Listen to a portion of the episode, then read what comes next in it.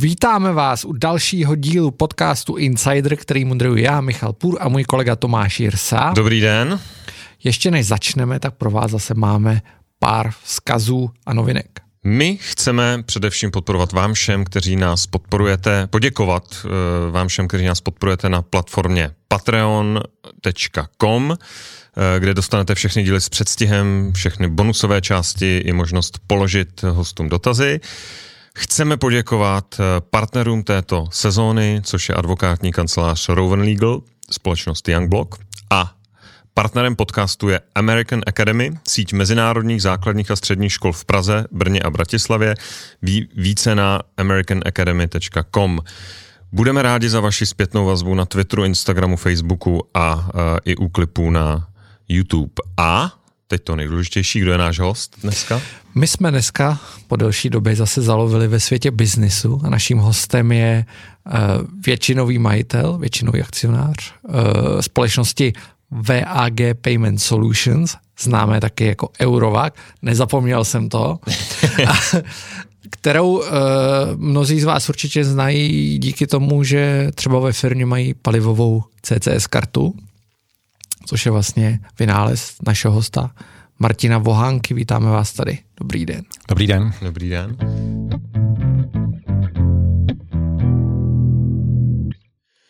Jak se máte? Já se mám době. výborně, ale musím vás trošku opravit. My nemáme tu CCS kartu, jo. Jo, My jsme, je- já se to, jo, aby, aby mi nevolali z CCSky, že jsme je nějak koupili na tajno, jo. Ne, eh, Palivovou kartu. je to, je to vlastně takový produkt, který je nám nejblíž a díky kterému si dokážou asi lidi představit, co děláme, no. Prostě řidiči nákladáků, zejména řidiči nákladáků mají palivovou kartu. A nejenom Vaší to, palivovou přesně kartu, tak. nejenom to. A nakupují za ní palivo, když cestují po Evropě. Tak, tak, přesně Jste tak, na přesně. 620 trzích, jsem myslím čet. Jo, jo, myslím, že dneska byly už 30, 620, no. Hmm, 30 už. hmm, hmm. Takže ve většině evropské. Tak, tak, evropských tak, tak. A za hranicema Unie. A kde přesně ještě za hranicema? Turecko. Turecko. Turecko, Ukrajina, Bělorusko. Super.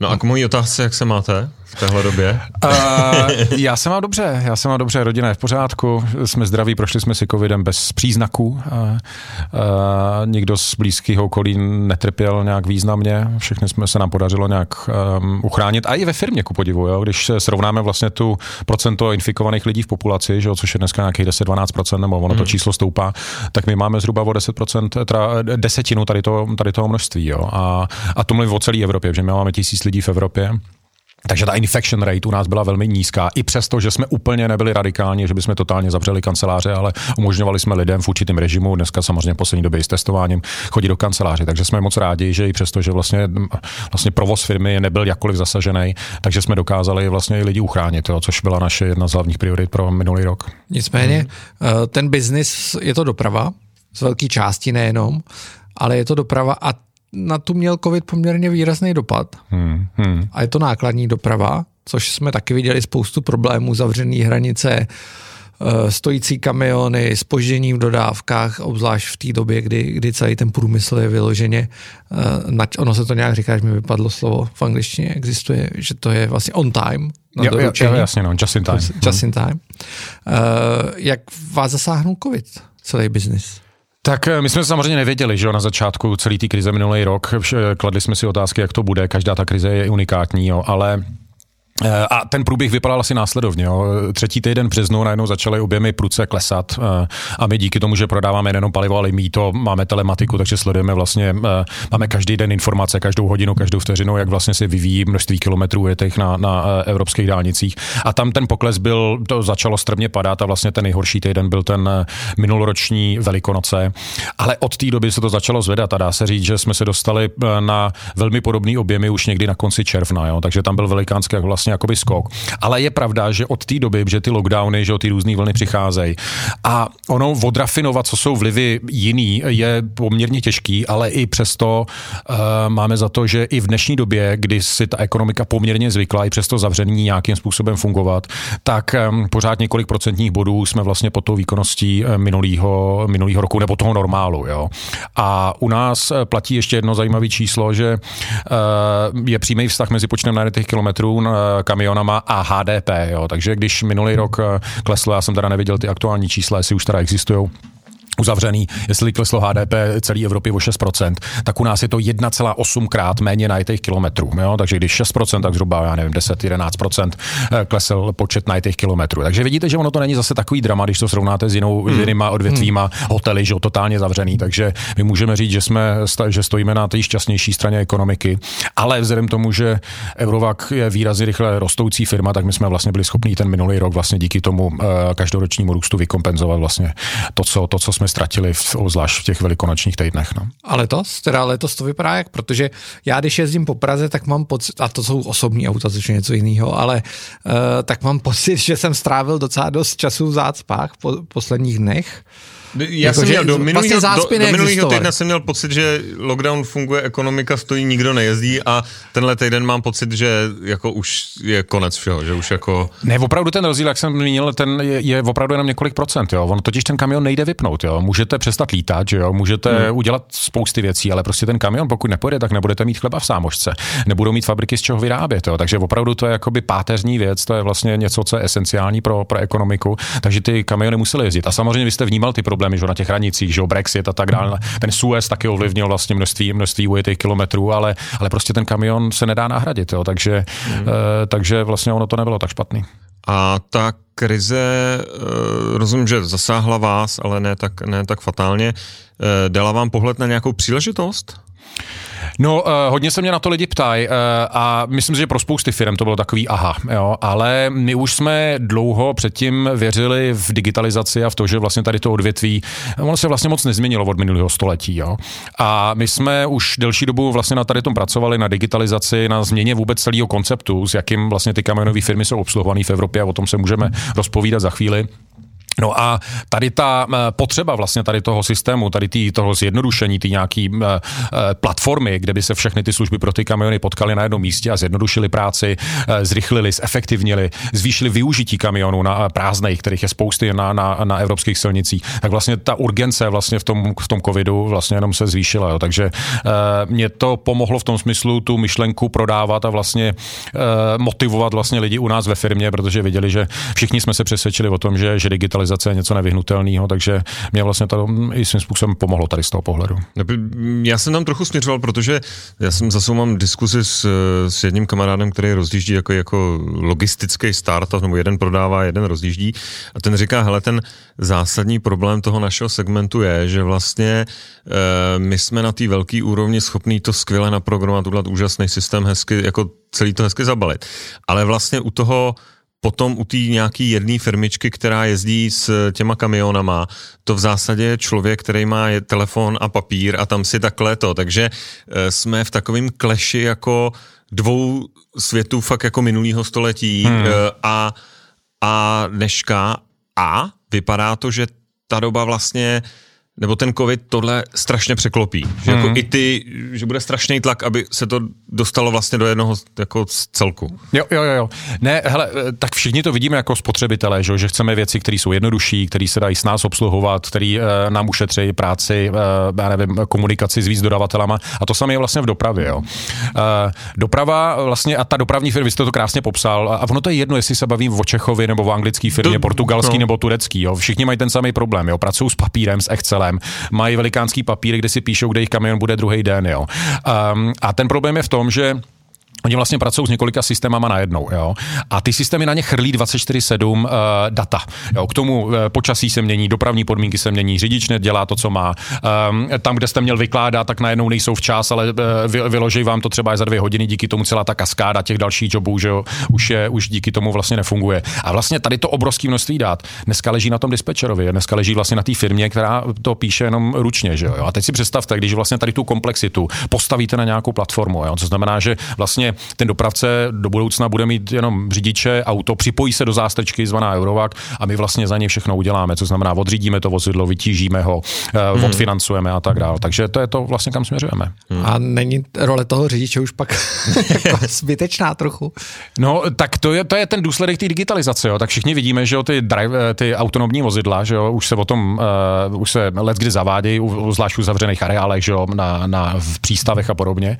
A jednoho dne to přijde, jo Nikdo neví, kdy teda německý inženýři říkají za 25 let, američani říkají za 15. Eh, já nevím, nejsem na to expert, ale jednoho dne to přijde. No a pak eh, rozhodně to, co se první stane, že na takový ty dálky, jo, tak tam ten řidič odpadne a to, co se očekává, že nějaká přechodná fáze bude, že na těch posledních pár kilometrů, jo, v tom městě, tam v těch možná někde v těch logistických areálech, kde to je složitý velký pohyb, takže tam prostě bude nějaký pilot připravený a tento auto vlastně dovede bezpečně do přístavu. Jakože to auto pojede samo přes celou Evropu, pak zastaví na parkovišti, tam nasedne řidič a provede ho tím městem. Přesně tak, přesně tak, přesně tak. To, jo. to bude nějaká mezifáze, než třeba jednoho dne ty počítače už budou tak chytrý, že to fakt zvládne všechny ty složitosti, které třeba v Evropě speciálně máme. Jo. Jak se, jak se projevil, vlastně, když o tom přemýšlím, jak se projevil propad té letecké dopravy? Na té kameře. Projevilo se to vůbec nějak? Protože ta kargo doprava asi úplně neodpadla, ale Ne, ne, ne, kargo, kargo to jelo, na, naopak. Eh, to, to si myslím, že jelo velmi výrazně. Eh, to, co byl problém, byly eh, kontejnery, protože jak byly ty lockdowny, že jo, nejdřív Čína se zastavila, že jo, pak se rozjela, že jo, mezi tím se zastavila Amerika, tak ten, ten systém vůbec celý tý mezinárodního, mezinárodní dopravy nákladu, tak byl narušený díky tomu, jo. Takže se stalo to, že najednou ty hrozně moc kontejnerů v Americe, jo, chybí v Evropě nebo chybí v Číně a podobně, jo. Takže Eh, ještě ten systém se pořádně nestabilizoval. A ta cena, protože já jsem koukal, eh, myslím, že v, teď si na Bloombergu nebo v New York Times jsem četl článek o ceně té kontejnerové přepravy, co se týká hmm. nákladní dopravy, tak ta vzrostla je to desetkrát. Je to tak, no. Uh, a není to ani tím, je, je to skutečně tím, že jsou ty kontejnery jinde, anebo je to tím, že ta poptávka po, po té dopravy tak vzrostla, že už ty kontejnery nestačí. Protože ne, důvod ne, ne, je, že nestačí kontejnery. Ne, ne, ne. ne. Eh, vente to tak skutečně zase se vraťme k tomu HDP. To HDP je krásným ukazatelem toho, jak, jak je velká ekonomická aktivita. A to HDP je o trochu dolů, než bylo v minulosti. Takže to, nedá se mluvit o vyšší ekonomické aktivitě. Jde skutečně o to, že byly narušeny ty toky, ta logistika, hmm. vlastně ty, ty návaznosti. Jo. A to způsobuje pak to, že když máte něčeho nedostatek, tak logicky cena jde nahoru. Jo. A když eh, vezmeme jako, že jeden faktor může být nějaká epidemi- epidemiologická meteorologická situace nečekaná. Eh, jak jste schopný pozorovat věci typu to, co se teďka děje jako geopoliticky, to znamená uh, složitost vztahu s Čínou, dneska aktuálně třeba vyhrocení uh, vztahy hmm. Česko-Rusko. Vidíte vy už nějaký jako vlastně dopady nebo něco projevy, který, který to má jako na ten tok uh, zboží mezinárodně? No, uh Kromě toho teda, že se přesouvá zařízení z ruské ambasády na, do, jo, do Moskvy. Ne, tak, takhle, pokud se podíváme na Českou republiku, a nebudu to zobecňovat na Evropu, uh, tak Česká republika těch vztahů vlastně s Čínou a i s Ruskem má velmi málo. Jo? Hmm. Samozřejmě ten tok materiálu tam je, uh, a, ale zrovna čeští dopravci nejezdí moc do Ruska. To zabezpečují Poláci, to zabezpečují Bělorusové a, a jiný a, a, a ty baltský státy. Jo. Jo? Takže tam bylo hodně znát zavedení sankcí pár let zpátky, ale ten poslední vývoj tam ještě žádný vliv na to nemá leda, že se zase zavedou nějaký sankce, které něco omezej. A s Čínou, tak víte, že tady se hraje vlastně jako dvě vrstvy, že jedna je ta politická věc, že a druhá je ta biznisová hmm. a vlastně s čím si ta Evropa láme hlavu, že jak tady ty dvě věci vlastně nějakým způsobem propojí, nebo jak, jak najít tu rovnováhu mezi tím, že stát si za něčím, nějakým názorem a, a nenechat se zatlačit a z druhé strany, ale e, nezastavit obchod. Jo? Takže hmm. e, ne, tam nevidíme zatím nic, že by se něco odehrávalo tady v tom ohledu. Covid je jedna věc a druhá věc, o který vy rád mluvíte, aspoň jsem to čet v rozhovoru od našeho oblíbence Pavla Novotného v týdeníku Hrot, ehm, je ten druhý fenomén, který tady máme, který ten který covid přebyl jenom dočasně, nepochybně, a to je ekologizace, bych to asi nazval. Hmm, hmm, Nebo hmm. vy můžeme to asi pojmenovat i Green Deal, tady to můžeme vidět ten rozhovor na, na obrazovce. No, zelený uh, kazatel, jasně. Zelený kazatel. A jste, jste, to mě vlastně přijde nejzajímavější na vás, že uh, váš biznis je kamionová doprava hmm. z velké části a zároveň jste zelený kazatel, jo, jo, jo. tak uh, první, co samozřejmě člověka napadne, jak to jde dohromady. Hmm, hmm. Jo, uh, ne, to je, to je samozřejmě velmi trefná otázka, protože je pravdou, že kamion dneska znamená uh, z 99% diesel a diesel je prostě CO2, je to fosilní palivo. Jo. Na druhou uh, stranu je to nejefektivnější motor. Uh, jo, jo, jo, jo, funguje, funguje dobře, uh, aspoň tak jak, tak, jak Věra dokázala uh, do teďka to posunout. Ale uh, já jsem, uh, myslím si, že Eurovac je krásným příkladem tady toho. Jo. Je zkrátka pravda, že kamion je, je dneska realita, je realita diesel. Jo. A současně platí to, co jsme si řekli, že vlastně vy ho nemůžete nahradit, jo. nemůžete hmm. zapřáhnout koně, nebo že bychom si to nosili sami že, z těch fabrik. Jo. Takže to je jasný. Takže musíme přijmout, že ty kamiony potřebujeme. Jo. A pak je otázka vlastně, co uděláme k tomu, aby byly čistší. Že jo? A v tom je přesně ta příležitost. Jo? Ne, ne jako by si teď sypat popel na hlavu, že prostě děláme něco, co je špatně, ale spíš jak přistoupíme k té změně. Jo? A to, z čeho já vlastně vycházím, to je pro mě elementární teze, je vlastně nechci znečišťovat planetu. Jo? E, nejsem odborník na to a vy, vy to sami víte, že je to e, tuny studií na to, jestli přispíváme oteplování nebo nepřispíváme, hmm. do jaký míry vůbec schopen je člověk vlastně s tou svojí aktivitou ovlivnit ty dlouhodobý cykly, které se tady dějou sta tisíce, který mají dlouhý řady milionový. Že? A já nevím, jo, slyšel jsem, mi připadaly mi ty pánové velmi seriózní, ať už který říkají, že neovlivňujeme a který říkají, že ovlivňujeme. Jo. Ale to, co je pro mě skutečně východisko, je to, že nechci znečišťovat tu planetu. Jo. A to vidíme, když si stoupneme k tomu vejfoku toho kamionu, že ono to prostě paráda není. Že jo, jo. Takže pokud teda, eh, eh, takže pokud, vidu, pokud teda se tady s tím, tady to přijmu, tady to stanovisko, no, tak se zamyslím nad tím, co Eurovac může udělat pro to, aby ta doprava byla čistší. Že? A tady jsou dva směry. Eh, který, eh, kde můžeme mít velikánský dopad. A první to je ta efektivita, to je ta digitalizace, protože dokážete si představit, když lidi dělají něco manuálně se scelovskýma tabulkama, že ta cesta není naplánována optimálně, že spousty těch hmm. kilometrů bude na jejich prázdno, že zkrátka využití těch zdrojů existujících, který ten dopravce má, není optimální a případně, že ještě jich spotřebuje po cestě víc, čili ty nafty. Jo. Co znamená, že ta digitalizace, když najednou eh, umožní, aby ty, ty systémy komunikovaly online, že jo, a byla tam veškerá ta analytika, prediktivní, preskriptivní, tak najednou šetříte ty ujetý kilometry. Jo. A, a máte, sam... a máte někde jako vlastně schopnost už dneska podle nějaké ukazatele tohle to sledovat? To znamená, jak moc ta, ten postupný proces digitalizace vlastně ušetřuje to, kolik litrů pohoných hmot, jo, jako jak hmm. to... Jestli vlastně víte emise. Jo, jo, jo, jo. jo. Nehle, skvělá otázka. Uh, takhle, někde to víme a někde to ještě nevíme. Jo, třeba telematika, to je taková ta černá krabička v tom vozidle, tak ta motivuje řidiče, jo, my tomu říkáme drive check, co znamená, ten řidič je motivovaný k tomu, aby se choval lépe, jo. jo. když jede na kopec, že jo, tak těsně před kopcem, že jo, sundal z nohu z plynu, dojel to krásně a pak to pustil vlastně z kopečka, jo. Takže takovýhle věci. A ono se to nezdá, ale tou takzvanou gamifikací, to znamená, když s tím řidičem dobře komunikujete, dobře pracujete, dáte mu nějaký hvězdičky, srovnáte ho, případně mu dáte nějakou finanční odměnu, no tak to může mít vliv několik procent. Jo? Takže takovýhle příklady už zmapovaný máme.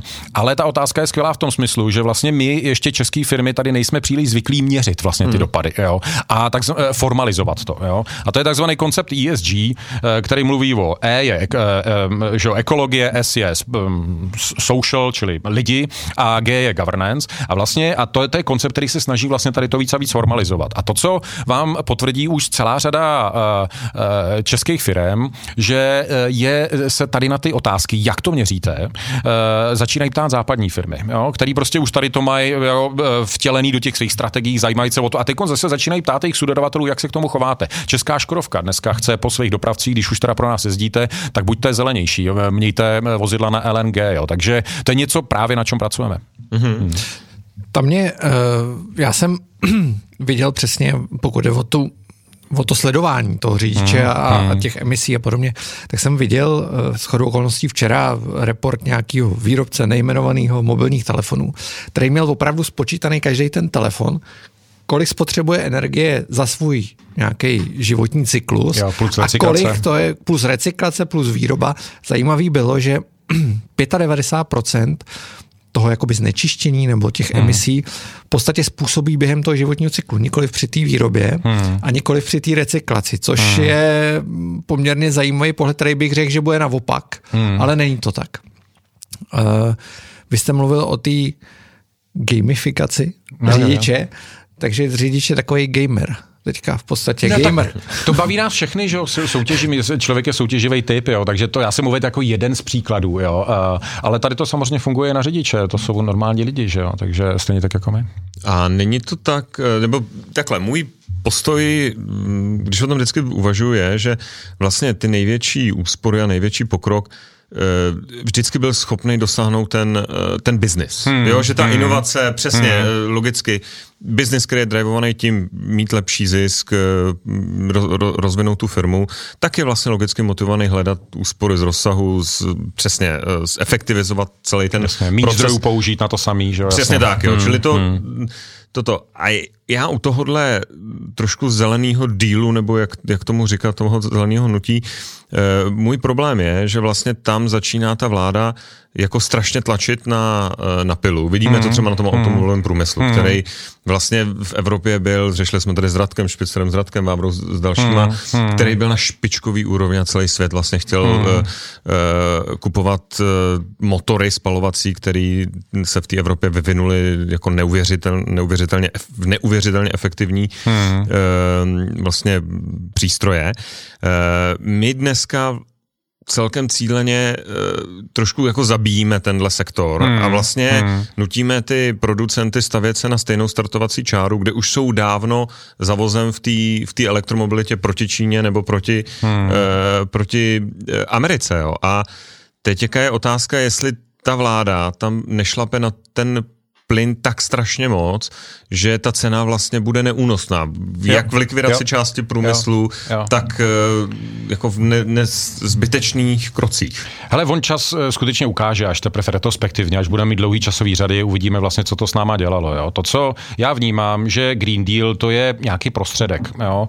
Vemte si, že my jsme se doteďka chovali od průmyslové revoluce jako lidstvo nějak. A, a ne, že bychom kašlali úplně na ekologii, že jo. spousty věcí se podařilo, třeba voda v Evropě, že jo, na, na špičkový úrovni, eh, ociřili jsme elektrárny a tak dále. Jo. Ale já vnímám, že vlastně eh, najednou máme víc a víc dát, že e, možná se něco děje, možná, že jsme před nějakou velkou katastrofou. Jo. A my víme, jak případně to můžeme změnit. My víme, že co děláme špatně, že, že vypouštíme spousty věcí, že spotřebáváme materiály nadměrně, že nerecyklujeme že a tak dále.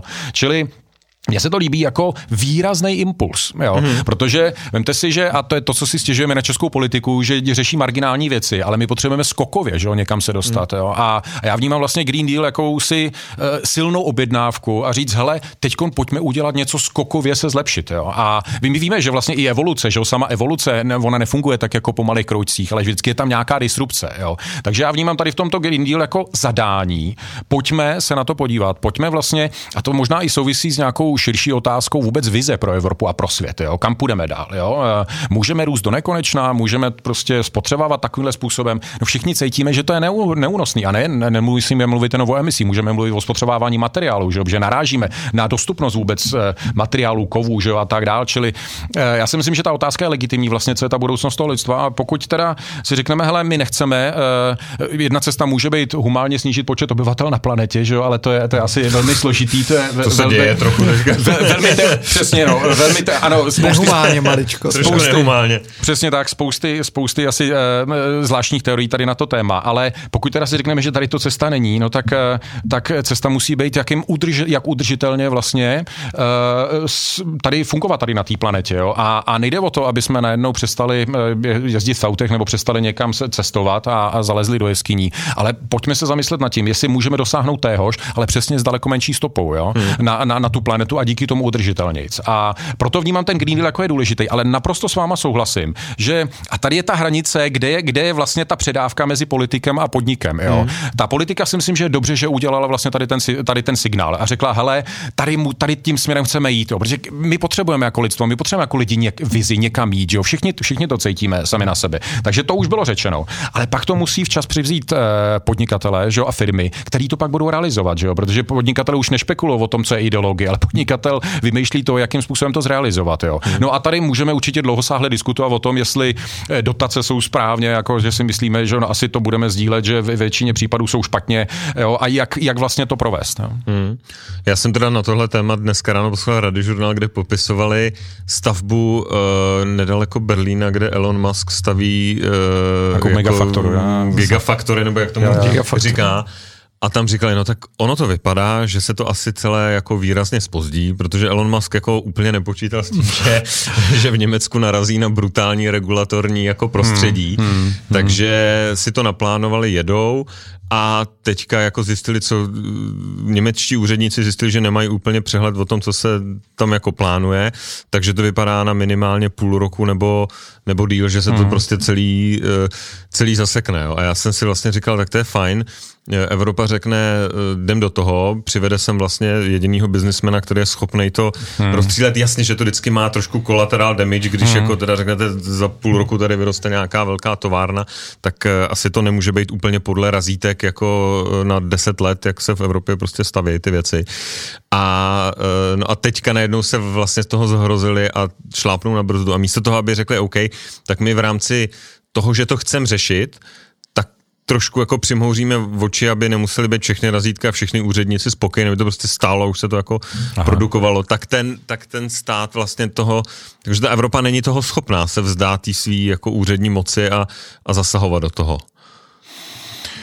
Ne, tak samozřejmě, že Evropa je hodně o regulaci, jo? ono tom vždycky má všechno své výhody, nevýhody, no, ale, ale já nevím, jak, co bych asi nad tím eh, okomentoval. Ne, já jsem spíš chtěl se vrátit té myšlence, že, že já rozumím, že ten politik má nést nějakou vizi, a to je jako hmm. v pohodě, a že si myslím, že, ta, že by spíš měl ten stát přemýšlet, jak se když řekne, OK, má to i tímhle směrem, tak jak se dostat, hmm. jako jak tu cestu ulehčit, hmm. než přesně vymýšlet, hele, a na tohle vymyslíme co nám tady říkal Mároš eh, Ševčovič, eh, miliardu euro dotační program, aby jsme teda jako zadotovali ne, ne, eh, toho jako tu elektromobilitu souhlas. a tak. No. Sou, souhlasím, jo. To je přesně od, tý, od toho hledání té optimální hranice, kde ten politik má končit a kde už to má nechat. Jo. A, a pokud politika si vezme na sebe uh, tu tíhu toho rozhodnutí a řekne, že to je ten správný technologický směr, no tak to už se dostáváme někam, kde jsme špatně. Jo. Ono se to vlastně už jednou projevilo s biopalama při první generace, že, což bylo velký halo v Evropě Přesně. Pak tady byl obrovský U-turn najednou, když se zjistilo, že vlastně... Že jo, Jsme eh, způsobili hladomor ve třetím světě. Jednak, jednak, že to spotřebuje více o dvě a tak dále. Jo. A samozřejmě tady ty obavy jsou, proto když se mě někdo zeptá, co je vlastně tím vítězným mixem do budoucna, ono se ukáže. Jo. Ono samozřejmě i v té elektromobilitě, která je samozřejmě častým otloukánkem, tak ona má celou řadu výhod, ale celou řadu nevýhod. Jo. A my hmm. v Eurovagu investujeme do elektromobility. Nedávno jsme koupili uh, jedničku v elektromobilitě v Beneluxu, ale současně taky otevřeně komunikujeme o tom, co je vlastně tou neve- co je těma hmm. negativama, na co se musí myslet. Jo? A tom právě mnohdy ty politici zapomínají. Není se čemu divit, oni nemůžou být experti na všechno. A to je zase ta, ta povinnost eh, těch podniků, aby přišli a řekli, hele, tak jako pokud eh, se bavím o elektromobilitě, tak je potřeba myslet na, na výrobu energie, na, na, na, na distribuci, na, na recyklaci, na těžbu vůbec, kde se to bude těžit, na zdanění, protože že v fosilních paliv máme 8% rozpočtu, tak když teď už nebudou fosilní paliva a všechno budeme dotovat, tak kde vezmeme ty peníze, vezmeme hmm. to z důchodu, no asi nechceme, že jo. Čili eh, mluvit o všech, nebo o hasení, že jo, velký problém, hasiči s tou mají noční můru, že jo, jak hasit eh, elektromobility. Hmm. Takže mluvit tady o těch všech věcech. A ono, eh, spousty těch věcí je řešitelných, že jo. Ale nejhorší je, že jo, uh, udělat tady jeden předpis, že jo, a vykašlat se, na, vykašlat se na zbytek toho ekosystému a v momentě, kdy se to začne škálovat, tak se najednou začne narážet, jo. Hmm. Takže i to je, to je součástí vlastně toho, uh, aby my jsme na to upozorňovali a komunikovali s politikama. Na což my mimo v Čechách teda moc nejsme zvyklí, že jo, protože hmm. komunikace podniků s politikem to bylo hmm. stigmatizovaný, dneska bylo bysta prostý slovo, ale pro boha, jak jinak dojdeme k něčemu slušnému, pokud nebudeme komunikovat hmm. společně. Jo. S dobrým záměrem, samozřejmě, s dobrým motivem. Když jste mluvil o elektromobilitě a jste blízko, hmm.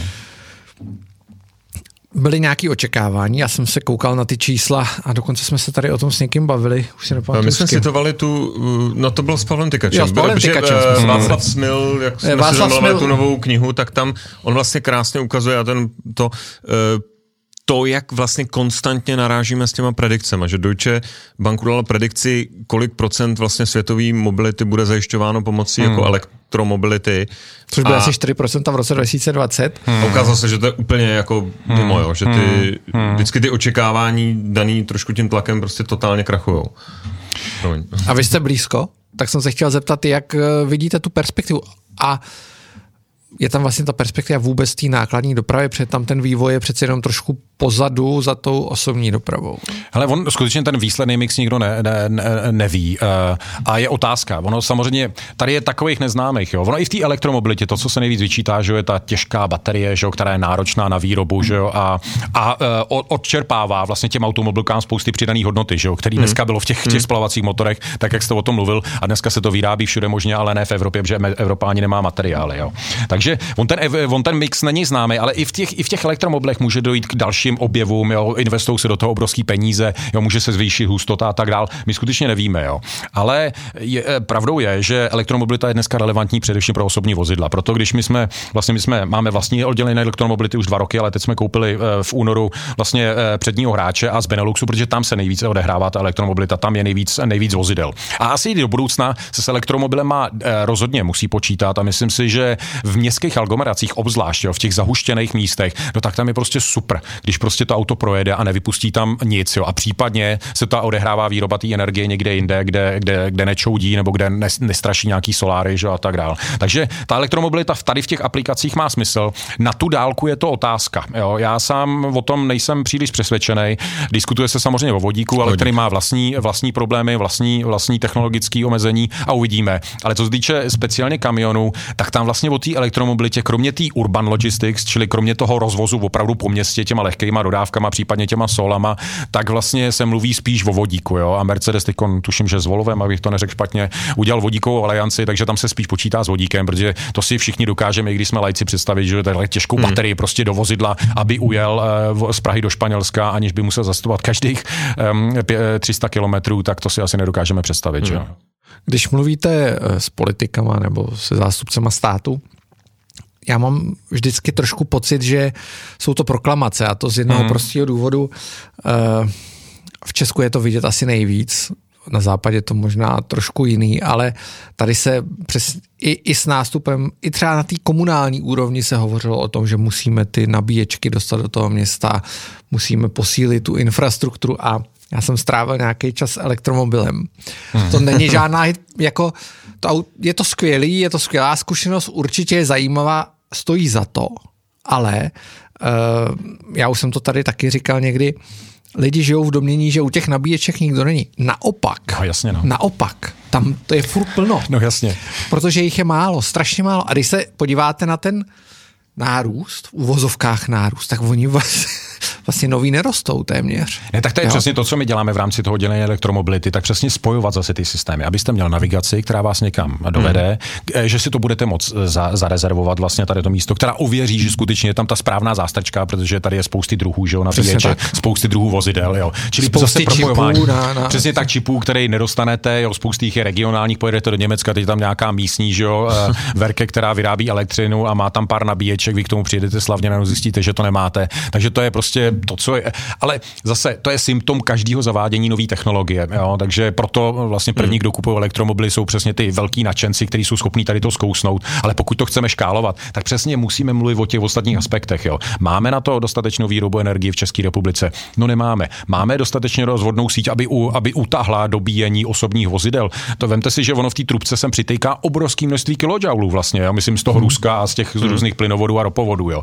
Takže to my musíme něčím nahradit. Jo? Máme tady v zásobě zásobě programy teda výroby e, e, čisté energie, tak aby vlastně tím, jak poroste ta elektromobilita, aby jsme byli schopni stavět vlastně i tady ty zdroje. No já nevím, jestli ta vláda tady ten plán má. Jo. Máme připravený nějaký daňový balíček na to, jak vlastně kompenzovat ten pokles spotřebních daní z, z nafty jo, a jak to teda vyřešíme. Pravděpodobně mítem, budeme muset zavést hmm. míto pro osobní vozidla. Jo. Mluví se o tom horkej brambor, jo. takže to je to přesně to, kde ten biznis musí zpátky to vracet politikům a říkat jako dobře, vy jste si tady vymysleli něco, ale to si myslíme, že samo o sobě není proveditelný, musíme ještě řešit x dalších věcí. A dostačují k tomu, tomu biznesu teďka ty instituce, který má, ty svazy průmyslu a tak dále. Já mám, strašně jsme naráželi i v tom díle třeba s Pavlem Tykačem, eh, který velice, velice realisticky vlastně popisoval svůj pohled na, na energetiku, když jsme se dostali k elektromobilitě. A jezdí elektromobilem. A jezdí teda hmm. elektromobilem, ale vlastně humorně říkal, je to jako hobby, ale když jedu do Švýcarska, tak je to, tak tam no jako, jasný, no. je, to nesmy, je to úplný nesmysl. Um, a On říkal, jsou určitě racionální využití, ale já si jako energetik, který se dívá uh, na to, co se v tom městě děje, představa, že uh, my budeme schopní na každý barák napojit prostě nabíjení auta a tak dále. Je, prostě je to jako téměř technologicky mm, jako nepředstavitelný, hmm. jo, energeticky řekněme. Hmm. Hmm. A, uh, a mě a spousta lidí na ten díl hodně reagovala, říkali, hele, takhle to vlastně nikdo racionálně hmm. nepopsal a já jsem si říkal, to je přesně ten moment, kdy je vlastně povinnost těch biznismenů jako vylézt a a takový ty krásný růžový nebo dneska zelený představy hmm. a hurá a za, za 20 let nebo za 10 let a nebo příští rok tady budeme všichni s elektromobilama opravdu tvrdě uvádět do, do reality, jo, protože jo. pak ten biznis to musí realizovat. Ne, já s tím naprosto souhlasím. Já si myslím zase, je to, já už jsem to zmínil, vlastně ta stigmatizace té komunikace mezi, mezi vlastně politikou a biznisem. Jo. Když, když dřív opravdu komunikoval biznis, tak to bylo vždycky za nějakým prospěchem, že za ně, s nějakou igelitkou, nebo, nebo v čem to bylo, v krabici od bod, jo, v nějakýma milionama a tak dál. Ale prostě to nejde. Jo. My se musíme vrátit právě zpátky té podstatě světě a, a aby jsme zase nehanili jenom politiky, ono to je i o tom, aby ten biznis si na to zvyknul, jo, vlastně s těma politikama pracovat, jo, a e, komunikovat s nima rozumně, jo, hmm. a, a, a e, pokoušet se, byť to samozřejmě nikdy nejde úplně ideálně, oddělit nějaký svůj partikulární zájem od nějakého vyššího zájmu a stimulovat vlastně to prostředí, jo. A pokud se nesedneme okolo stolu a nezačneme spolu komunikovat a vnímat se a nebát se jeden druhýho, no tak to prostě nedokážeme. Hmm. Jo. Hmm. A já, já můžu říct svůj vlastní příklad, um, a to je obecně uh, určitá pasivita a takový stěžování, že v ostatní nevidí to, co vidím já. Jo? Uh, to, to si myslím, že my v Čechách hodně máme. A uh, Eurovac samotný už kolikrát loboval v Evropské unii. Jo? My jsme sami ovlivnili regulaci ohledně mýta, my jsme ovlivnili regulaci ohledně PSD2, což je platební instituce, a což je platební nějaká direktiva, která, která usměrňuje nějaký finanční styk. A ten politik, oni byli rádi, když za nima přijedeme a řekneme mu argumenty, jsou rozumní, jsou solidní, je vidět, že nejsou prostě jenom čistě subjektivní, ale že to hmm. má smysl pro uživatele, pro spotřebitele, že to má smysl pro odvětví, no tak oni tomu naslouchají, jo. A, a takže tam jsem se přesvědčil, byť to byla Evropská komise, na kterou všichni nadáváme, e, říkáme prostě v té Evropě, jak je to, ale stačí tam mít, předložit rozumné argumenty a ty lidi jsou rádi, že zvýšíte nějaký jejich povědomí, hmm. nějakou informovanost a že se můžou rozhodnout kvalifikovanější. Takže jde to. Hmm. To bychom hmm. mohli připomenout, že vyšla knížka Vaška nekvapila, všichni jsme lobbysté, jo, jo. kde se tohle hodně řeší, s chodou okolností asi mm-hmm. první možná knížka jo, o lobbingu, jo. takhle. Eh, no a eh, vnímáte, když se pohybujete na tolika trzích, hm, nebo já vnímám, tak se chci zeptat, jestli ten máte taky fakt obrovský rozdíl mezi eh, pro mě Amerikou, ale řekl bych anglosaským světem, kde je úplně běžný, že ty podnikatelé a ten větší biznis je jako aktivní součástí té veřejné hmm. diskuze, vystupují, tak hmm. nemusím jako začínat Elonem Muskem, ale hmm. řada těch dalších, který opravdu to mají prostě založený na tom, že um, i za cenu toho, že jdou do nějakých konfliktů, um, nátlakových akcí a tak, ale prostě považují to za svoji jako právo a povinnost za, hmm, zároveň, hmm. tak u nás je to takový, uh, hmm, že ty, ta velká, ta první liga toho biznesu je taková jako uh, trošku stranou a, a sem tam vypustí někdo nějakou informaci, ale Tady můžeme že diskutovat o generačních jo, nějaký zátěži, proč třeba je trošku stranou, protože já nevím, co se dělo v minulosti, jo, co, jo. Co, jo, a co ty lidi chtějí říct nebo nechtějí říct, nebo co mají schovat nebo nemají schovat, a, a nevím, jo, ale e, nepochybně to je, to je naší povinnost, proto vlastně i tady sedím, že jo, hmm. jo, protože jedna věc je dělat si svůj vlastní biznísek, ale my si nepohybujeme ve váku, jo, a taková ta představa, že opravdu všechno oddělíme, že jo, a to, hodně tomu pomohl ten protikorupční boj, že jo, který hmm. nás tak fascinoval, že nás vlastně i paralizoval, jo, a vlastně vlastně nám brání vlastně v nějaký otevřený, hmm. otevřený komunikaci. Jo. Takže proto já tady sedím, proto o těch věcech mluvím, proto chodím do médií, když nejsem sám o sobě nějaký mediální, mediální typ, který by to vyhledával. Ale vnímám to přesně jako svoji povinnost o těch věcech hovořit a, a sdílet to, čemu věřím a pokud si myslím, že, že, že to může pomoci ostatním. Jak se díváte na fenomén, který mu se říká greenwashing? Já mám často, hmm.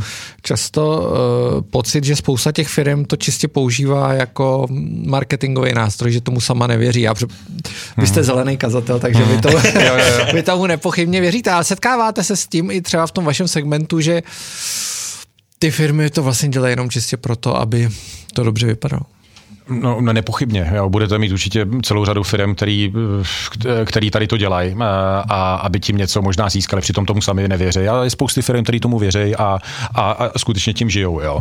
A, ale já si myslím, že s tím se setkáme všude, jo, že prostě lidi předstírají něco, co nemají nebo čemu nevěří a to je běžná lidská hmm. vlastnost. Jo. Takže nebuďme překvapení, že se tady to děje, děje, děje i v biznisu. Já jsem teda eh, humornou historku, mám kamaráda, který, eh, který byl jako dlouholetý aktivista a najednou nastoupil, já nebudu říkat jméno té společnosti, je to významná, významný těžař, jako, že ne, ne, že neví, že mají... ropy. jo, jo. A říkal, já jsem nastoupil teďka jako nějaký chief diversity officer a my v tom jedeme a teď budeme komunikovat vlastně podporu, ať už Pride nebo všech jako, všech to a já jsem říkal, ale vy jste firma, co má nějakou ropnou plošinu, těží tu jako jo, ropu jo. a teď jako bylo strašně vidět, jak vlastně oni to tak jako jo, jo, to tam taky to, ale strašně podporujeme tu diverzitu napříč jako společností a tak jsem říkal, e, kdy jsem schopnej té firmě to uvěřit a pak už e, mám pocit, že část toho biznesu dneska sklouzává vlastně do takové jako parodie, kdy se z nich uh, uh, stávají takový jako uh,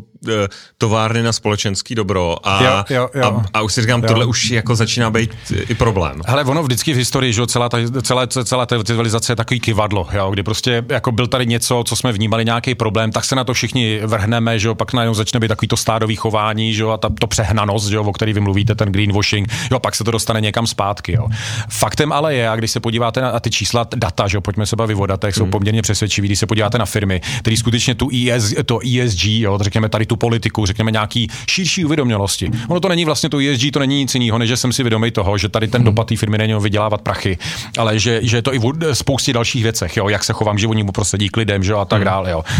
Um, a, uh, a tady ty firmy mají vědět lepší performance dlouhodobě, jo, protože ono to přitahuje lepší talenty. Jo. Oni hmm. to zákazníci ocenějí. Dneska hmm. samozřejmě investoři, že jo, jo. A to je ta první vlna, která sem vlastně přichází, že dneska už není vlastně šik vůbec investovat do nějakých zvláštních eh, špinavých biznisů, ale dneska je naopak šik investovat do věcí, které jsou uvědomělý. Jo? A proto jsou tady ty reportingové standardy, proto jsou tady různé certifikace, aby pokusili se vlastně oddělit to zrno od plev, který si jenom na to hrajou a který fakt skutečně v tom něco dělají. Ale víte co, já si já věřím v karmu, jo, v princip karmy a myslím si, že ono to vždycky stejně každýho nějakým způsobem dožene, že žádný zkratky neexistují a žádný fasády dlouhodobě ne, eh, nikomu moc nepomůžou takže ono se to ukáže. Myslím, že tu firmu bych si dokázal typnout, protože můj kamarád tam je jeden z manažerů ale nebudeme to dál rozebírat. Nicméně, eh, vy kromě toho, že jste zelený kazatel, to je takový hezký slovo, tak jsem z toho oblíbil, ale eh, jste i člověk, který podporuje celou řadu nadací a, a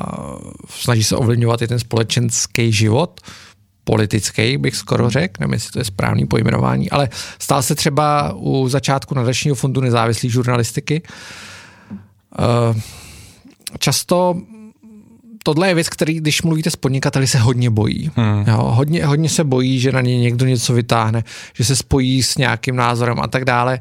Eh, mě by vlastně zajímala ta úvaha, která stála na začátku tady toho mm, konání v uvozovkách, když to řeknu. Tak ono se dá vztáhnout i trošku zpátky k tomu zelenému kazateli. Jo. Já bych neřekl, že jsem zelený kazatel, ale jsem přesvědčený o tom, že se dají věci dělat líp do budoucna. Jo. To, je, to je celý. Uh, a to samé třeba platí pro tu žurnalistiku nebo pro obecně aktivity, které mám, uh, nebo ak- organizace, aktivity, které podporuju. A ono to zase souvisí s nějakou tou širší uvědomělostí. Jo. Já jsem v jednu chvíli začal vnímat to, že když ta firma roste, něco znamená, vytváří nějaký zdroje, tak ono je to nějaká naakumulovaná energie. Jo? A teď jak ji zhodnotím jo? nejlepším možným způsobem. Jo?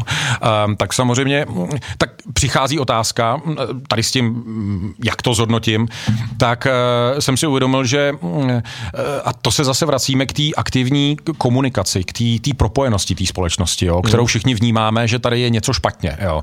No já jsem si říkal, buď to se zapouzdřím do svého, svého mikrosvěta, anebo vyjdu za ty hranice a budu se pokoušet vlastně tady ty bariéry, vlastně, které jsou mezi těma jednotlivými bublinama, bublinama narušovat jo? A, a, a, nějakým způsobem přispět k něčemu lepšímu. No a jedna z těch věcí bylo, že já jsem si uvědomil, hele, tak vyrost jsem tady vlastně v České republice. Česká republika mi dala nějaký zázemí, nějakou stabilitu, vzdělání že? a tak dál. Poskytla mi vlastně pracovní sílu, že jo? když to vezmu čistě hrubě, to vezmu čistě kapitalisticky. No tak je tady prostě něco, co tady bylo postaveno, řekněme, těma minulýma generacema a já mám nějakou povinnost asi i přirozenou, mi přijde to vlastně k tomu systému vracet. Jo? To znamená nějaký příspěch k tomu, abych e, i ty budoucí generace z toho měly nějaký efekt a řekněme to fungovalo ještě líp. No a takže to jsem si uvědomil, že vlastně na jednu stranu ta energie, kterou e, akumuluju, nebo ty možnosti rostou a z druhé strany je tady nějaký přirozený závazek toho, že jsem někde vyrost a že někde chci žít a že chci zabezpečit, aby i ta firma měla dobré podmínky pro život a jí, a jí lidi, kteří tam pracují i za 10, za 20 let, no tak eh, k tomu chci nějakým způsobem přispět. No a žurnalistika to je jedna z věcí, že jo, tak vás přesvědčovat nemusím, jak je důležitá, že jo. E, takže eh, se snažím prostě identifikovat projekty, které potřebují pomoc a je fakt, že jsem se zaměřil ne na takové ty běžné věci ve filantropii, které jsou super záslužný, jo, jako péče o nemocný, onkologický pacienty a tak dál, ale myslím si, že tam už vlastně ta česká společnost je na to dobře naladěná, jo, že hmm. tam ty prostředky tečou jo, a vnímají to jako důležitý téma. Jo. Ale pak jsou tady důležitý témata, jako je přesně ta společnost, jo. to, co nás vlastně nějakým způsobem spojuje, jak se vzájemně k sobě chováme. A tam e, těch peněz je málo, těch organizací není moc a přesně jak říkáte, je k tomu takový ambivalentní vztah. Všichni si uvědomujeme, že to hrozně moc potřebujeme. Nikdo nemůže že fungovat v nějaký izolaci. Jsme, jsme lidi, eh, člověk eh, společenská, společenský tvor. Ale z druhé strany vlastně k tomu nějakým způsobem, jako, jako, jako kdyby to bylo automatický, jako by, by to měl zařídit někdo jiný. Ale kdo kurňa to zařídí jiný než, než my sami, že jo? Takže to je tam, to je ten můj motiv vlastně, proč tomu přispívám. Máte na to nějakou ucelenou strategii ve smyslu, Eh, my jsme k tomu měli ne v Insideru, ale jako řadu in, konverzací eh, s lidmi, kteří to jako řešejí, eh, co po nich zůstane za odkaz a tak dále. Někteří jako mají vlastně šílený plány ve smyslu něco postavíme, zanecháme odkaz, tady bude budova, něco. Hmm. Strašně se teď řešilo vlastně s ohledem na odkaz Petra Kellnera, hmm. který to i zmiňoval v tom rozhovoru, že říkal vlastně, jsme finančnická firma, podnikáme a rád bych, aby potom tady bylo něco jako hmatatelného, s čím si tu PPF a jméno Petr Kellner e, spojí. Manželé Vlčkovi. E, manželé Vlčkovi, mm, teďka krásný. vytvoření vlastně e, velmi zásadní nadace, která disponuje zásadní částkou. Máte to tak, že to děláte, řekněme, průběžně a přirozeně, anebo si řeknete, hele, mám, chci, aby za 20 let tady bylo tohle a já teda nejsem moc jako člověk velkých vizí nebo nějakých jako milestoneů. Jo. Mě vždycky, já jsem procesní člověk, mě zajímá kvalita procesu. Jo. To znamená hmm. to, jestli vlastně ten proces něco zlepšuje nebo zhoršuje. Jo. A takže tady v tom nemám ambici a nevím, jestli bych i vlastně mohl mít, abych řekl uh, uh, nějaký konkrétní milník, ale napadají mě vlastně možná tři věci. Uh, uh, to, co by se mi hrozně líbilo, je několik takových metrik. Jo. První věc je to, že uh, chovat se slušně je cool. Jo. Vemte si, co platilo za komunistů, kdo, kdo, kdo nekrade, okrádá rodinu. Hmm. Že jo. To bylo, a ono, to možná trošku jako vyvolává úsměv, ale tam je zatím je hrozně silná, silná message, jo, že vlastně jo, jsme byli skutečně izolováni, zase se vracíme k jednomu a to samému tématu, vlastně kašleme na okolí. Jo. A vše, všem nám dochází, že, jo, že vlastně tady to prostě fungovat nemůže. Můžeme se podívat do zahraničí, že kdy vidíme, kde je největší bohatství většinou materiální, tak tam je i největší důvěra lidí, hmm. nejmenší korupce, největší indexích štěstí, no protože ty věci prostě vzájemně se podmiňují, jo. A takže to, co by se mi líbilo, aby skutečně bylo cool, jo, chovat se slušně.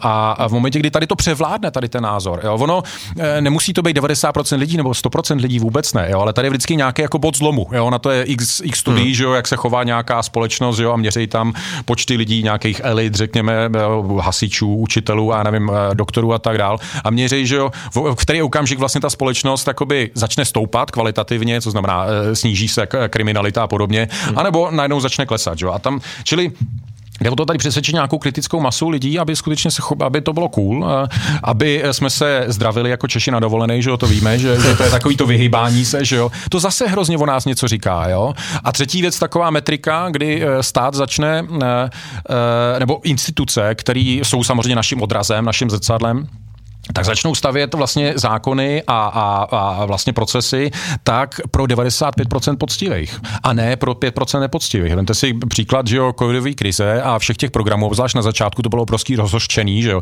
Se tady vy, vyhlásili obrovský programy, já nevím, kolik těch peněz bylo, já nevím, jestli bilion nebo já nevím, stovky, stovky miliard, že jo, který se měli utratit. Ale ten systém si tak zadrátoval, že spousta lidí na to prostě nedosálo. Pro boha, aby nám prostě těch 5% to tady nerozkradlo, jo. No ale v momentě, kdy se takhle zadrátujeme vzájemně tu společnost, no tak se nepohneme. Jo? A já vám to řeknu na krásným příkladem, který vždycky schutí, schutí uvádím. Jo?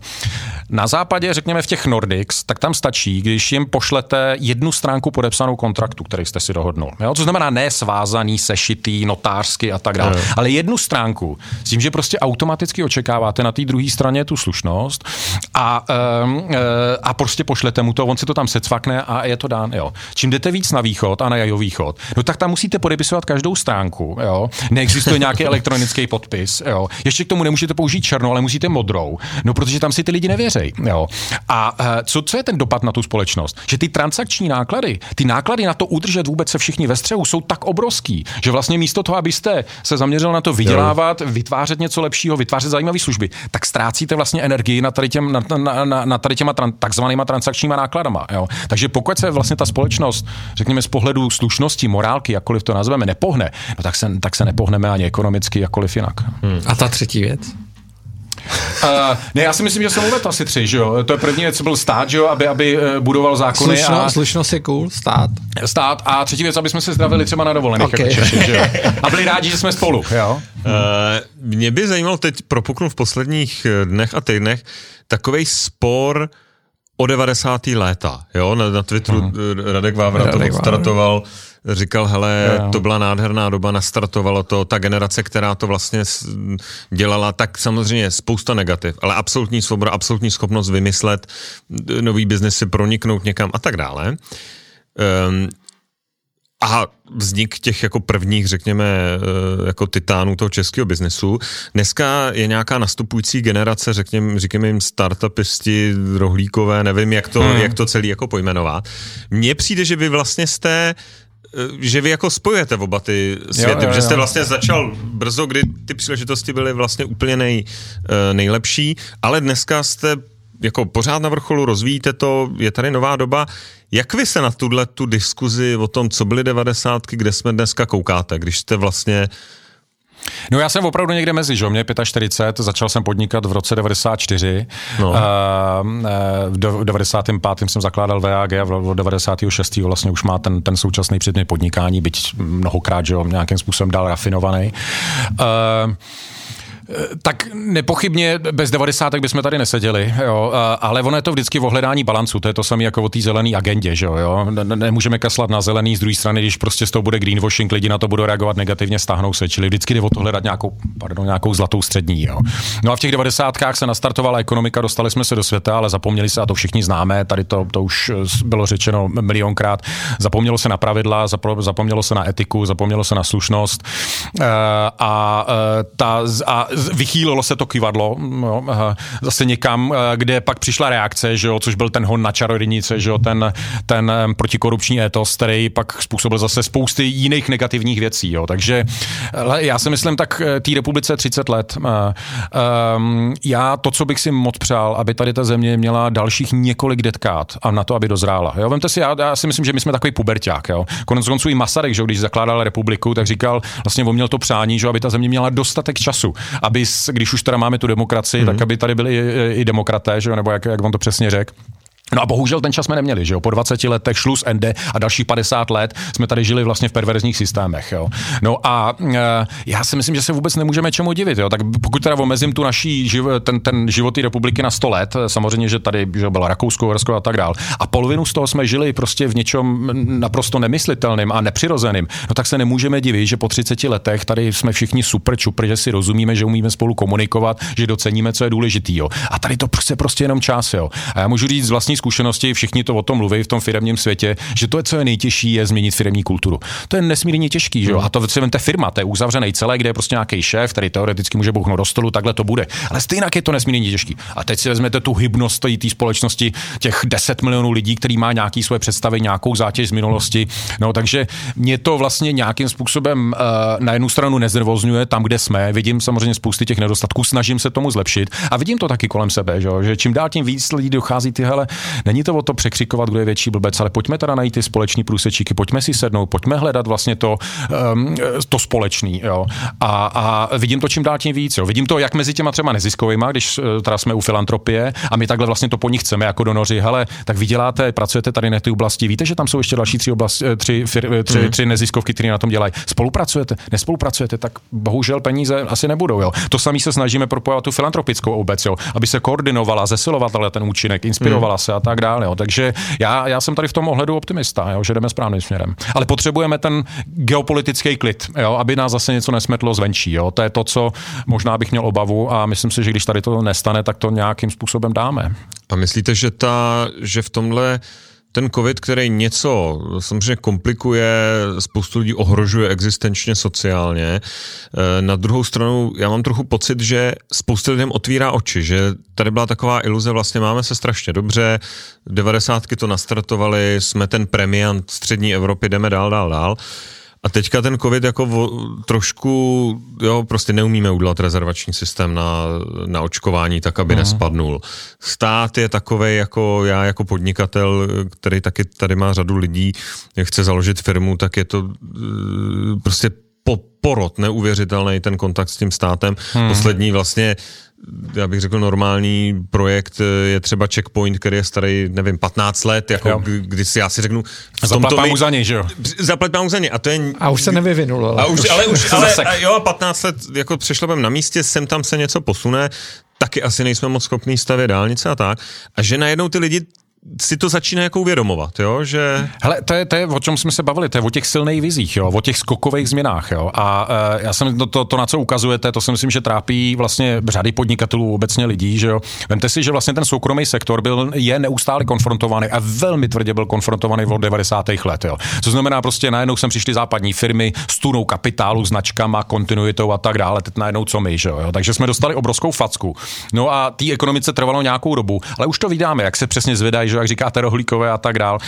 Um, a on, prostě ta ekonomika to dá. Tady jsou lidi nesmírně pracovitý, šikovný, um, uh, umíme jak IT, umíme strojírenství. Myslím si, že ve finále i ty služby budeme umět Eh, takže o to strach nemám, ale to, co je problém, je vlastně ta státní zpráva, že jo, která vlastně tady tou konfrontací vůbec nepřišla, jo, protože mhm. tady není vlastně ten kontakt s tím vnějším světem je velmi omezený, je zredukovaný možná na ministerstvo zahraničních věcí, samozřejmě trochu zjednodušu, ale vlastně tady není. Jo. A najednou se nám začaly, jakoby roz, eh, ta společnost se rozštěpila, jo, ta, ten, ten soukromý sektor vlastně někam utíká a myslím si, že jde velmi dobrým směrem, ale ten státní, ta, ta státní zpráva se někde zasekla, takže to je si myslím jedna věc, která je před náma a uh, já teda na to vůbec žádný jako velký recept nemám a snažím se vždycky ptát se chytrých lidí, kteří se státní zprávou dělají, celou řadu organizací podporujeme, který s nimi hmm. pracují, ale že by tady bylo nějaký, jako, jak se říká v angličtině, seroval balet, to tady, to tady není. Jo. Jak se díváte na tu společenskou debatu, která je samozřejmě, vy jste pod, podporujete žurnalistiku nebo nezávislou žurnalistiku, uh,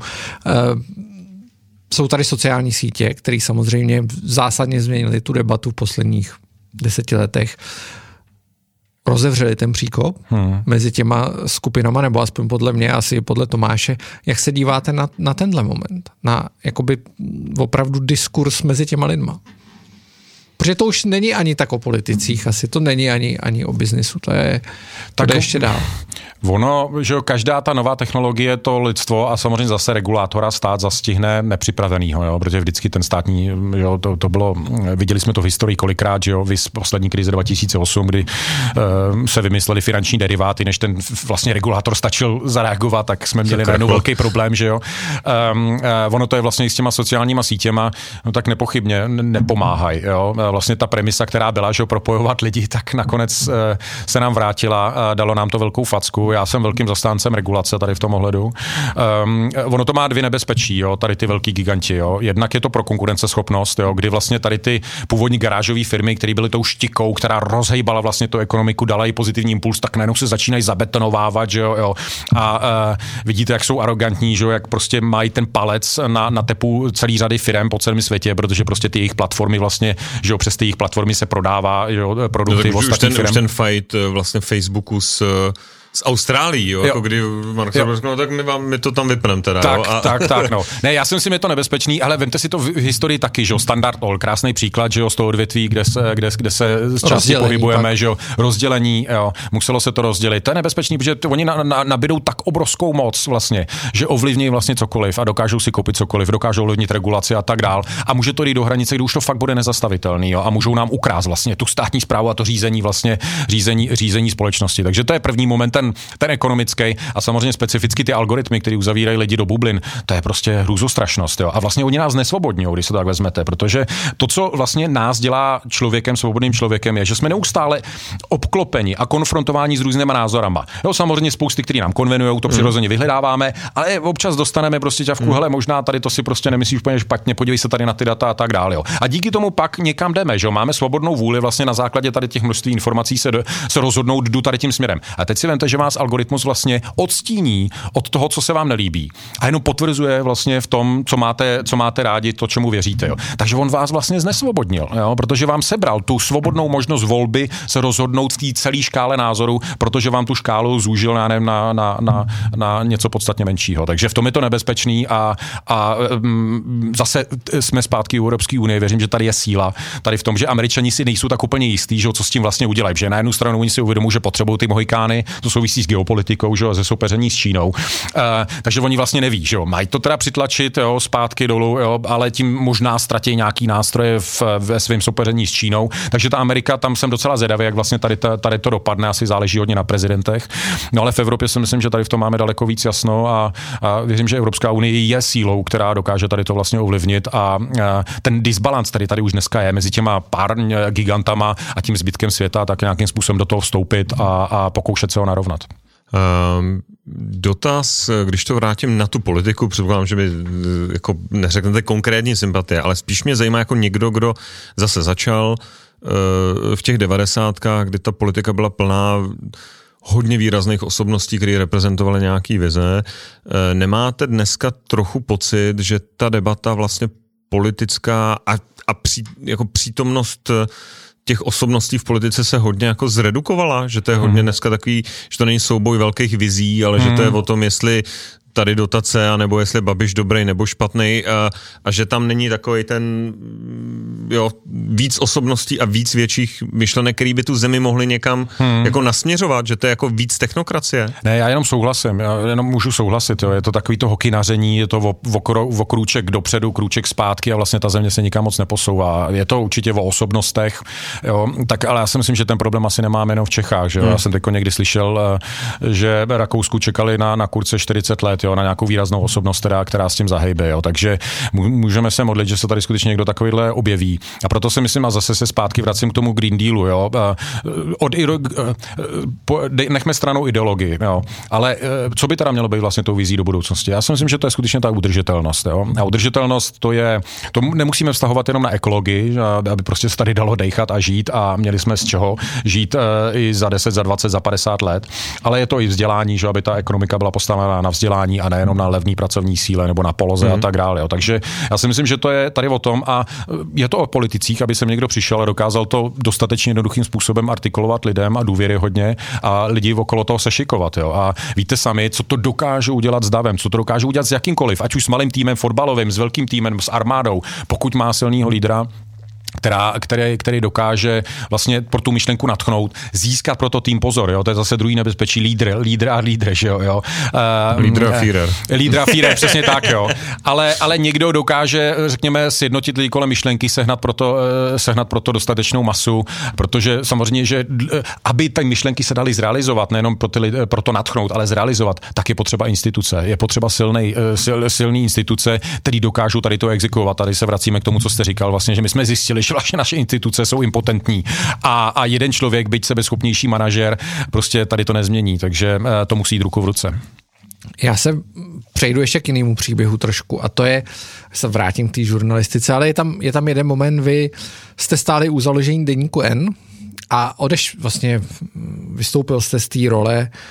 Uh, jaký byl ten příběh, protože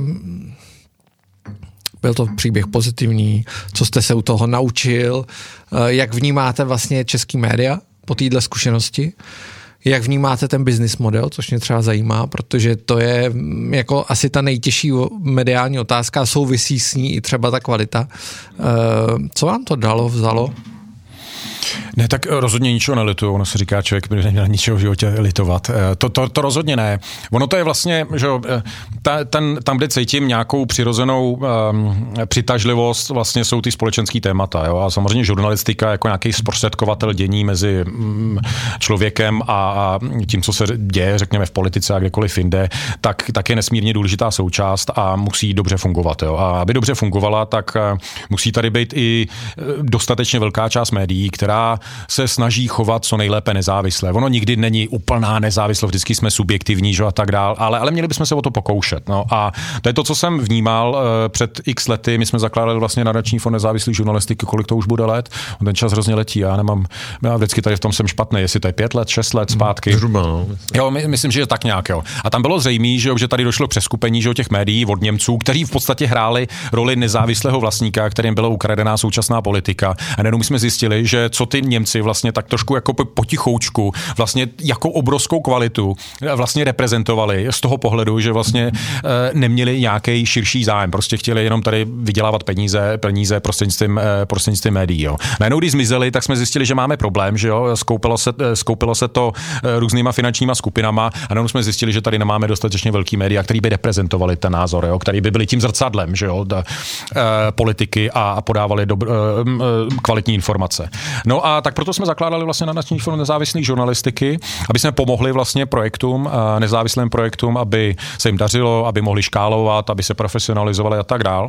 No a Deník N byla v podstatě jakousi nadstavbou tady toho, protože po vlastně dvou, třech letech jsme si uvědomili, že to, co děláme v, dení, v nadačním fondu nezávislé žurnalistiky, je fantastický. Že to nešlo jen o granty, že, ale vytvořil se rating médií, že, což bylo první vlastně a myslím si, že velmi kvalitní projekt, který, který začal vlastně ohodnocovat uh, žurnalistickou práci jednotlivých médií, protože konec konců, uh, že my jsme na to všichni zvyklí, když jdeme do hotelu, díváme se na hvězdičky, jdeme na TripAdvisor, aby jsme se podívali, jak je hodnocené, že tady ty referenční modely jsou, ale vlastně v žurnalistice scházejí, že takže to je něco, co udělal nadační fond nezávislý žurnalistiky a celá řada dalších počinů. Ale jedna věc nám tam scházela a to je vlastně na pomoc nějakému většímu médii, um, který by skutečně se stalo masovým médiem. Jo? A v tu chvíli zrovna přijeli ze Slovenska z deníku N a říkali, hele, my bychom vlastně ten náš úspěch, který už tam byl zřejmý, že oni jsou, že eh, tam se, eh, tam eh, vlastně k té změně vlastnictví, té změně struktury došlo pár, pár let předtím, takže ten deník N tam měl už vlastně